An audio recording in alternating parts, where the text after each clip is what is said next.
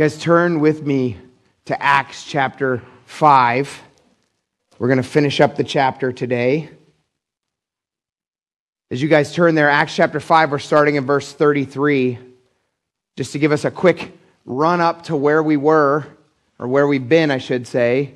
We've witnessed that the model of the Acts church, to me, is, a, is the way we should all be, right? It's the model that God has for the church still. And what is that model? Well, we see it in Acts chapter 2, verse 42 through 44, where we see this.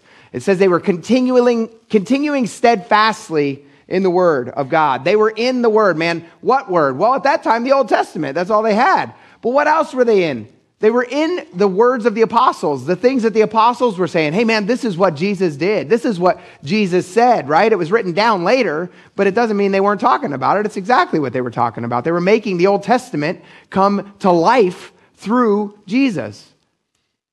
They were fellowshipping, right? And old folks get to be like the people that are like, man, I have no idea what's next. And I'm like, I want to know what's going on. And how do I help these crazy kids that I don't understand anymore, right? And all this stuff. We get to have those conversations. You know when they happen best? When old folks get together with young folks. When young folks get over themselves and realize they don't know everything and go talk to some old folks. Like there's a lot of cool stuff that can happen in church if we let it happen. Hanging out, fellowshipping together. I love that we do have a church that does that, by the way. We do. I love that. I just wanted to continue. What was the other thing they did? Breaking bread together. That was communion, but it was also just eating. What better way to hang out than to stuff your face with food? They just hung out, man. They hung out, they ate together, they took communion together, they spent time communing with Jesus together. They were people of prayer. They were people of prayer. They wanted to know, man, God, what do you have? Holy Spirit, how do you want us to move? What direction do you have for us to take? How do we minister well to our friends, our family, and our coworkers? At this point, for this church, they didn't have many coworkers because a lot of them got fired from their jobs, right? Most of them didn't have much family or friends. So they were just praying, man, Lord, what do we have to do? What do you have for us to do? And then finally, you guys, they were trusting the Holy Spirit to guide them in all of it. They were not doing any of this in their own power. That is the first century church, and I believe that should be us. Amen. Not just us, every church, his church. Amen? Amen? You guys, the more the church was doing this, the more we saw God was faithful to bring many to himself through that church. Same thing here. I don't think anything's changed. God is the perfect God. When he makes a plan, he doesn't have to be like, pivot, need to do something different. No. He's like, I do what I do because I'm God. We just need to get in line with what he's doing. Amen? And so, man, that's what was happening. And here's the deal what happened whenever all that stuff was happening? When all this good stuff was going down, opposition rose up. You guys, this opposition came from the world around them. They lost their jobs, they were shunned by family, they lost friends. We also saw opposition from those in power that really should have been the one, number one people that were cheerleading them and behind them, but they were not the religious leaders. The religious leaders didn't like it. The political leaders didn't like it. In the Jewish context, that was kind of an intertwined group. But the reality is, is anyone that had any amount of power and authority didn't like the power and authority that Jesus had, and so they didn't like what the church was doing either. You guys, even as we dig through the rest of the other New Testament books, we see that these two powerful groups pretty much were always in opposition to the work of Jesus.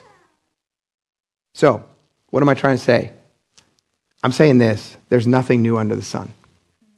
There's nothing new under the sun. You guys, we see a very similar world today than was there. That was then too, you guys. Maybe we don't see quite the level of opposition here in America that we see elsewhere in the world, but the reality is you realize that we are the anomaly. It's not the other way around. You guys, the rest of the world, I've said it before, these Jewish believers, the clearest and cleanest picture of what they endured is like a Muslim person. It's like those 200 people that supposedly had a vision of who Jesus was in a dream, which, by the way, happens actually a lot in Iran and Iraq and all these places in the Middle East. People are dreaming about who Jesus is and then going and finding someone that they either know as a Christian or think they might be a Christian. And they're saying, I had this guy in a dream who said he was Jesus. And he, there are times, I've read stories, again, I don't know any of these firsthand, but from what I understand, there are times that even Jesus says, go talk to so and so, who was a closet Christian, right? He was trying to be quiet and, and play it under the, under the radar to try and keep himself safe. And God used this person having a dream to say, like, dude, get about it. Get about the business of what you're supposed to be doing, church. Talking about me, spreading the good news. And so God uses that other person to be like, You came to me? Yeah, I'm going to tell you. So, guys, it's happening all over the world. There's nothing new under the sun. But I can tell you this I don't think we're very far away from here in America seeing more opposition. I think we're seeing it already. I don't see it getting better. I'm not trying to be a pessimist. I just don't. I don't know. The book of Revelation ends on a high note when Christ comes back, not a high note before then. Last week, you guys, we left the apostles standing before the Sanhedrin. You guys remember they were released from jail by an angel. You know, that thing that the Sanhedrin, none of the Sadducees actually believed in. they were released by that thing they didn't believe in. And went right back to doing what got them arrested before. Why? Because the angel said, Man, I'm letting you out from jail not to go take a nap and get ready and like whatever and like chill out and go hide. No, I'm getting you out of jail so you can go right back to doing what you were doing to begin with. We talked a lot about that. And what happened? The religious leaders were ticked off. No one listened to their warnings, right? They had already warned Peter and John. They were like, dude, y'all need to stop talking about Jesus. You need to stop talking and preaching about Jesus. We killed the guy. He was meant to stay dead. I don't want to hear about it. He needs to go. Because guess what else the Sadducees didn't believe in? Resurrection. Do you understand why this ticked off the Sadducees so much? Peter, at that point, gave this clear gospel message to the religious leaders a second time. He said, Man, he's like, here it is. You did put Jesus on the cross. You did kill Jesus. You did. We all did, guys. We can't look at the Sadducees and the religious leaders and be like, I can't believe they did that. You did too. You're a sinner. I'm a sinner. My sin put Jesus on the cross. If we if Jesus came back today, I would be probably the number one person. Well, I don't know. Steve would argue with me and say that he was. But we would, we would all be there being like, oh man, we're screwed up. Thank you, Jesus, for coming. But I know you got to do that for me too. Thank God he did it then, once for all. Amen? But the reality is, here we see Peter. And you, if you weren't here for that, you can go back and read chapter 5. But he goes in and he says, man, like, repent. Stop walking in this. Stop being in opposition to the thing God's doing and stop and turn around and walk the other way. Repent. You guys, I, I got to tell you this. This was and still is the most loving thing any Christian could ever do for another person is to tell them, you are a sinner, you need Jesus, repent. Those words have become these swear words in people's mouths almost to the world, but they're the most loving words we could ever speak. Now, I would encourage you, don't go beat them over the head with the Bible and be like, repent, repent, you loser, you're an idiot unless they maybe need that. I don't know if the Holy Spirit's directing you, maybe, but I highly doubt he's going to do that. Why? Because we're supposed to come in love, speak the truth in love. So, what words are you going to use? I don't know. Man, you're screwed up. That's what I tend to say to people. You're screwed up. You're a messed up human. Right? And if they're that pompous that they're like, man, no, I'm, I'm actually really, really good. I'm like, dude, you are so full of pride. That's messed up. Let's go back to the beginning. You're a messed up human being. right? There's no way that people can really look at their own life and not see that they're screwed, pe- screwed up people. Whenever you deal with the fact that they're screwed up, then you can be like, man, there's a way out of that. Not that you're going to be any less screwed up, but that Jesus is going to grow you up into the person that he wants you to be. And you have freedom from your screw ups. You have freedom to walk in his grace and mercy in spite of your screw ups.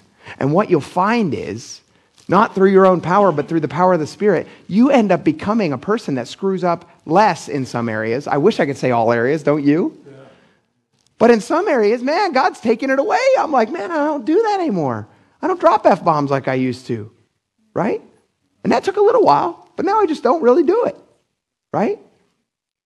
Man, that's awesome. Man, if he would just take away everything, it'd be awesome, but he doesn't. He doesn't. He lets us walk it out, man. It's called sanctification. We're walking it out. So let's read now. How did the religious leaders receive this loving, amazing word from Peter? Starting in verse 33, it says this. It says, When they heard this, they were enraged and wanted to kill them. Hmm. Verse 34. But a Pharisee in the council named Gamaliel, a teacher of the law, held in honor in, by all the people, stood up and gave orders to put the men outside for a little while. I want to stop there for just a second. So here's the deal, you guys. What was their reaction? Well, let's go through it. How dare you talk to us that way? Who the heck do you think you are? That's basically was their reaction, right? We don't have anything to repent of. We're the religious leaders. We've got it figured out. We do these 613 laws a thousand times better than you idiots. And by the way, I'm not using words that they didn't use. We've talked about this. What did they call the disciples? Illiterate idiots. In the Greek, it's literally grammatoi, illiterate, idiota, idiot. they basically were saying, like, how dare you, illiterate idiots, speak to your betters that way? How dare you? Who do you think you are? Have you done any street evangelism here in New England? It's amazing. That's pretty much the response you get a lot of times, right? You do. I'm all set. Which is just a kind way of being like, you're a moron, leave me alone. Right? I love that response because there's a great segue to that if you ever get that. I love it. Is that, oh, so you do know Jesus? Because that is literally the only way eternally you're all set. And then they're like, um, well, I mean, uh, you know, and I'm like, well, if you don't know Jesus, you're not all set at all. And then we try to get into a conversation, and usually that ends with a finger or an FU, and then they walk away. And that's okay. We're called to scatter seed in love, right? So, and, and thank God, man, that is like rare. It's not all the time, but it does happen from time to time. We're going to come across this stuff, you guys. We can't be so fazed by someone's reaction to the truth of God's word. We can't be. We shouldn't be. You guys, there is nothing new under the sun. Nothing's changed. And here in New England, listen, I've had the privilege from being in the military of living all over the world, of living all over this country. And I got to say, New England is its own special head case comparative to everywhere else. And I kind of like it because being from PA, we're like way harder than most New Englanders, but, but we're just snarkier and meaner than most New Englanders. New Englanders try to be kind, but they're super rude in the process, which I find amusing because I'm like, just be rude. Just let it rip, man. That, that's the language I speak. That's what I grew up on. But pride and arrogance existed then, and pride and arrogance exists now. Here's the truth, though. We don't stand there and be like, oh, you pride, arrogant fool. No, quite the opposite. We pray for them. We love them, not because we're so full of our own pride. If that's the case, then who are we? No, we do it because we're like, man, I'm prideful. I can be arrogant too. I know who I am. I know who I am. The only difference between a Christian and a non Christian is that a Christian recognizes they're screwed up and has the way to salvation. We have the bread. We're beggars that know where the bread is. That's what Spurgeon says. We're supposed to be bringing other people some bread. Look, I got some good bread. Tasty. It's baked fresh every day for you. Jesus, it's brand new every morning, man. His mercies are new. It's like good bread. Eat it. Eat it. Please don't keep starving yourself thinking you're going to get somewhere on your own. So we should never walk in like some arrogant way. It should always be with humility. But you guys, nothing's changed. Here's Peter, this humble little fisherman, being like, guys, you, you missed it. You're the one. You guys need to own your own mistake and own your faults and put it at the foot of the cross and then let it be. Walk away from it. Truth is, you guys, we see that the Sanhedrin really couldn't argue with them on the basis of truth. Why? Because they knew deep down that they were responsible for hanging Jesus on the cross. They knew it. Deep, deep down, they knew it. I mean, seriously, probably most of the people, these 70 guys that were in the Sanhedrin, were standing in the court of Pilate saying, Crucify him! I mean, seriously, you don't get more guilty than that. They also knew this. They knew that people were being genuinely healed. The lame man that they had passed by as many times as everybody else that Peter and John just healed a couple days prior or a week prior that he was in jumping around that the first time they got arrested. They knew people were being healed. They knew it. They knew that there was obviously something happening. They knew that. Listen, you guys, we were at a church of 10,000 in a few weeks. You guys, do you understand that Dover, New Hampshire would know something is happening in God's church if us and Restoration and Dover Baptist and all these churches just blew up in a couple weeks? That'd be awesome. You know why that would be awesome? Because we would be a hot mess And we would need the Holy Spirit to start working, man, just like they did, right? I would love for that to happen.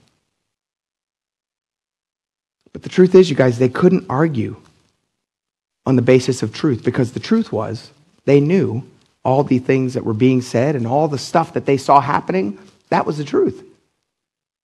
So, what did they resort to? The only thing they had left threats, beatings, and killing them. Guess what's happening all over the world today? Why do Muslims don't why do they not really bother arguing typically the ones that really are trying their best to follow the Quran? Because the Quran makes it clear, kill an infidel. I'm thankful there's plenty of people that are kind of like the lukewarm Christians in the Muslim world that don't really know their own scriptures, and so they're not out killing everybody. But the truth is, I've read big chunks of the Quran as part of my degree. It's not, it's not a friendly book. But you guys, when the world realizes what the truth is, or they don't want to admit the truth, the only thing they have left is threats, beating, and killing. That's really it. And I'm thankful that here in America, our laws and I don't know what else keeps people from doing too many beatings, although that seems to be on the rise. Too many killings, although that seems to be on the rise. Threats, who cares? They've been happening and will keep happening. But before the killing could happen, before they just took them all out and stoned them all to death, a level head prevailed. This respected member of the Jewish council basically was like, time out, kick them out. And we're going to talk just a couple seconds about this. Gamaliel, he was a Pharisee. You guys, the Pharisees and the Sadducees, the Sadducees were put in power by a former previous uh, king of Israel, right? And so they were kind of the ones that had all the money and the power. They were basically the government. We talked about this. They were the, like the president, the Supreme Court, and the House and the, Con- the House and the Senate all in one. They were kind of the entirety of that. And they were sort of also in charge of all the religious life. But the Pharisees were this minority group, right? They were kind of like the minority group within the group they actually were closer to being in line with what Scripture actually said, because the, the Sadducees were not. And We're going to talk a little bit about that in a second. But they were kind of a counterbalance to the, to the Sadducees, right? They were powerful enough that they had a little bit of sway over things, and this guy Gamaliel had a lot of sway. That's why he was able to say above the high priest, Yo, we're going to stop this for a second because this is getting ugly. You guys get out of here. And everybody listened to him because he was highly respected. In Acts 22 3, you guys, we learned that Paul was a student of Gamaliel. So this guy was Paul's teacher, he was his rabbi. The Pharisees, like I said, were this minority in the religious world, but they balanced out the Sadducees in a lot of ways. The Pharisees believed in the core biblical doctrines of the resurrection, the existence of demons and angels. They believed that God was always sovereignly working in the affairs of the world. The Sadducees basically didn't believe in any of that. They didn't believe in any of that. The Sadducees pretty much were like a lot of Christian denominations today that were humanists cloaked in religious garb and language. The Sadducees were essentially humanists, or what we would call universalists today, or a Baha'i faith person, or a lot of other religious endeavors that people aim towards that will say, well, we should just all coexist. Well, man, I am the way, the truth, and listen, I was talking to my brother the other day, and he was telling me about somebody he knows that's in the Baha'i faith, and the Baha'i faith is the most ridiculous thing. Do you guys know much about the Baha'i faith? So, the Baha'i faith believes that all major world religions will all get you to God at the end of the day. And it's a circular temple that they worship in.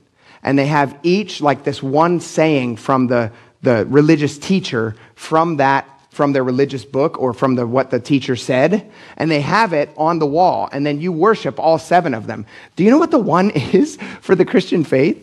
John 14, 6. I am the way, the truth, and the life. No one comes to the Father except through me. I'm like, are you for real? Ay, ay, ay. You guys, the Sadducees were essentially humanists cloaked in religious garb and language. It's what we see a lot happening today. We also know that Gamaliel was the grandson of Hillel. Have you guys ever heard of that name? A big name.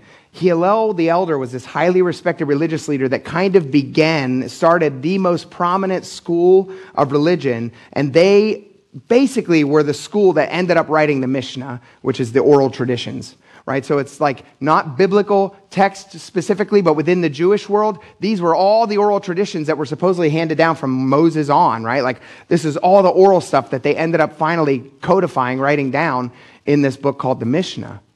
Gamaliel in the Mishnah was refer- referred to, you guys, as Rabban. So rabbi, rabbi was my teacher. Rabban was our teacher. Why am I telling you all this? I'm trying to give you guys a picture of who Gamaliel was and why he had the authority to stand up as the minority leader and say, hey, stop. Let's take a break. Do you guys get it? He was a big deal. He was a big deal. Verse 35 says, And he said to them, Men of Israel, take care what you are about to do to these men, or with these men. For before these days, Theudas rose up, claiming to be somebody, and a number of men, about 400, joined him. He was killed, and all who followed him were dispersed and came to nothing. After him, Judas the Galilean rose up, that's a different Judas, obviously, rose up in the days of the census and drew away some of the people after him. He too perished, and all who followed him were scattered. So, in the present case, I tell you, keep away from these men and let them alone. For if this plan or if this undertaking is of man, it will fail. But if it is of God, you will not be able to overthrow them. You might even be found opposing God. So they took his advice. So Gamaliel gave this wise and worthy truth. Don't react based on your emotions. He's like, man, cool your jets. Slow down and think about what you're about to do. He used these two examples, you guys, of different cult leaders, essentially, that raised up and grabbed a small group of people, but whenever that cult leader died, the whole group was dispersed. We still see that stuff today, right? David Koresh, Jim Jones, ones that we're probably not aware of yet that we'll find out later, unfortunately, because who knows what horrific thing will happen. But they're, they're in existence today. We know that. We find these people all the time, but when it's of man, it goes away. It's not long lasting. But he makes Again, this very important point. If this is from God, you ain't going to stop it. You're never going to stop it. No matter who you kill here on earth, it will not die. Furthermore, I love what he says. He says, Man, if you keep doing this and this is from the Lord, you're going to be standing against God Himself. That's a terrifying place to be. You guys, I think personally, since we're here reading this story thousands of years later, speaking about the same Jesus, telling people that he died for them just like the, the apostles were, that he rose again to save them from their sins, I think it's pretty clear that this is from the Lord. Because we've got a lot of dead bodies piled up behind this thing. And we're probably going to have, well, I know we're going to have more, right? We read about it in Revelation, the tribulation saints. It's never going to die because it's the truth.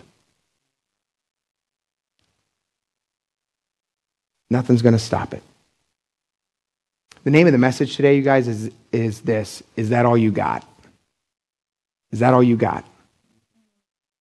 You guys ever, do you guys like POD? Did you ever hear the band POD?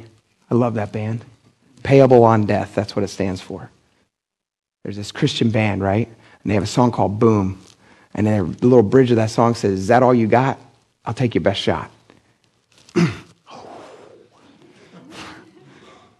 when I was studying. I was like, yeah, come on. You guys, I feel like that's what we as a church need to get a hold of. Our their best shot is nothing in compared, compared to the glory that awaits us, you guys. Compared to the fact that we get to live our lives for Jesus. There's nothing anybody can do to us. Let's keep reading. I'm getting ahead of myself. Verse 40 says, And when they had called in the apostles, they beat them and charged them not to speak in the name of Jesus and let them go. Then they left the presence of the uh, council rejoicing that they were counted worthy to suffer dishonor for the name. And every day in the temple and from house to house, they did not cease teaching and preaching that the Christ, the Messiah, is Jesus. You guys, they heeded the, right, the, the, the Sanhedrin, the, the Sadducees, heeded the words of Gamaliel to a point. They didn't kill him, but they did beat him. They did beat him. And I want us to get our head around this because, again, you guys know me. Anytime the Greek gives us a clear picture of what's actually happening, I try to bring it out because I think, unfortunately, we try to sanitize the language too much in the English a lot of times in the Bible because we're like, well, that's just not very kosher. Well, yeah, but then there's a level of like, you don't really get what happened. Yeah. What happened? The Greek word here that's used for beating is diro. It's better translated flayed. They flayed them. They beat them with a whip until their back was turned into hamburger meat. Sound familiar? It's the same word that Jesus had used whenever he was getting whipped. We know that the Jews would use 39 lashes. So that could be what happened. We don't know exactly. They would do two in the back, one in the front. They, would, they were just beat up. They were, they were destroyed in their bodies. Phil Hughes, Philip Hughes, this theologian guy that I came across in my study, he said this The beating they received stripped the skin off their backs. It was no soft option. People were known to die from it, even if this was exceptional. It was meant to be a serious lesson to offenders. We need to get our head around these things, you guys. Because do you understand how that's a little different than getting punched in the mouth a few times and walking away and be like, man, that's great. I got a bloody lip for Jesus. This killed people. And what did they do? They walked away from it and they started crying about how God would let this happen to them. Nope, that's not what happened. They went away rejoicing. They were like, man, we were counted worthy to suffer dishonor for the name of Jesus. It didn't slow them down one step. They went right back to the thing that they were already doing every day in the temple, every day going house to house among the believers, every day teaching and preaching that Jesus was the long awaited Messiah. You guys, get a hold of this. Get a hold of it. I don't know about you. I'm tired of being the American church. I'm genuinely tired. I mean it. I'm tired of being like so many other churches that are just like, well, we did our chili cook off and potluck. That was nice. When's the last time we've done outreach? We don't. Who's the last person we talked to about Jesus? I don't know. Guys, too many churches that are like that. I don't want to be that church. And by the way, there are plenty of churches that aren't, and I praise God for that. I don't want you guys to ever hear from up here like, we're the only one. No, we're not. We're by far not the only one, but I want to be one of the ones. I want to be one of the ones that's out there doing what God's actually called us to, going out into the world, telling people about Jesus, living our lives differently, being weird and peculiar people, not because we like being weird. I'm good at that on my own, but I want to do it because I want people to say, like, man, something is different about you. You're a little different. You're a little freaky. What is the deal? And I can be like, it's Jesus. Let me tell you about him. And I love that I get to all the time, you guys. I tell you guys all the time about my friend who's a voodoo priest down at Flight Coffee Shop. I am going to, whoa! I want to see God get into his life, man. And he wants to always kind of pivot on me and try to argue around me and all that. And I'm like, man, it's all about Jesus. Like, let's talk about Jesus. I don't want to talk about tongues. Let's talk about Jesus. I don't care about Calvinism. Let's talk about Jesus. I love those opportunities. I love them. And I love that he keeps wanting to engage me on them. And what was the opening? Tattoos. I love it. Let's do it. Let's talk about Jesus. Let's use whatever method or means God gives you to do it. Do it. Amen. Let's be a people that does this and let's be people that are aware and not naive enough to believe that there will not be opposition coming our way if we do it. Guys, we need to expect it. Yes, if we get flayed, is it going to be hard to walk away rejoicing? I would imagine so. But I want to be a person that can do that. And how are you going to do that? In the power of the Spirit. You're not going to do it on your own. How else are you going to do it? By being a church together, one with another, lifting one another up. Amen? The big takeaway today are we a church that's speaking and living like the church of Acts? Are we continuing steadfastly in the Word of God? I think we are. But can I say that? Can I say this? If Sunday's your only helping of this, get in it more. Should be in it every day. Spend time in the Word. Fellowshipping. We do that pretty well. Let's keep doing it more. Breaking bread together, sharing meals. Again, I think we do that well, but we need to do it more. Being people of prayer. Can I just challenge us as a church? We have prayer nights and not many people show up. I'm not worried about the butts in the seats. Here's what I'm worried about a heart of a church that says prayer is the most powerful, most God honoring thing we could ever do. Let's do it. I would love to see a church full of all of us, all 200 and plus of us, coming together and seeking the Lord in prayer. What might God do? And guys, if we're doing all this in the flesh, it's all worthless. We got to be walking in the Spirit.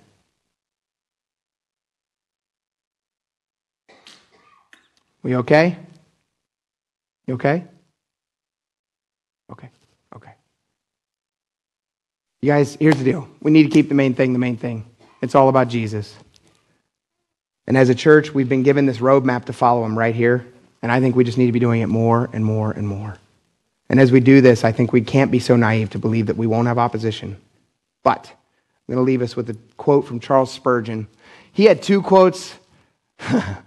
I wanted to put the second one on, but he was basically calling everyone a coward that doesn't talk about Jesus. I was like, well, that's probably needed, but not necessarily today. So we're going to go with the first quote.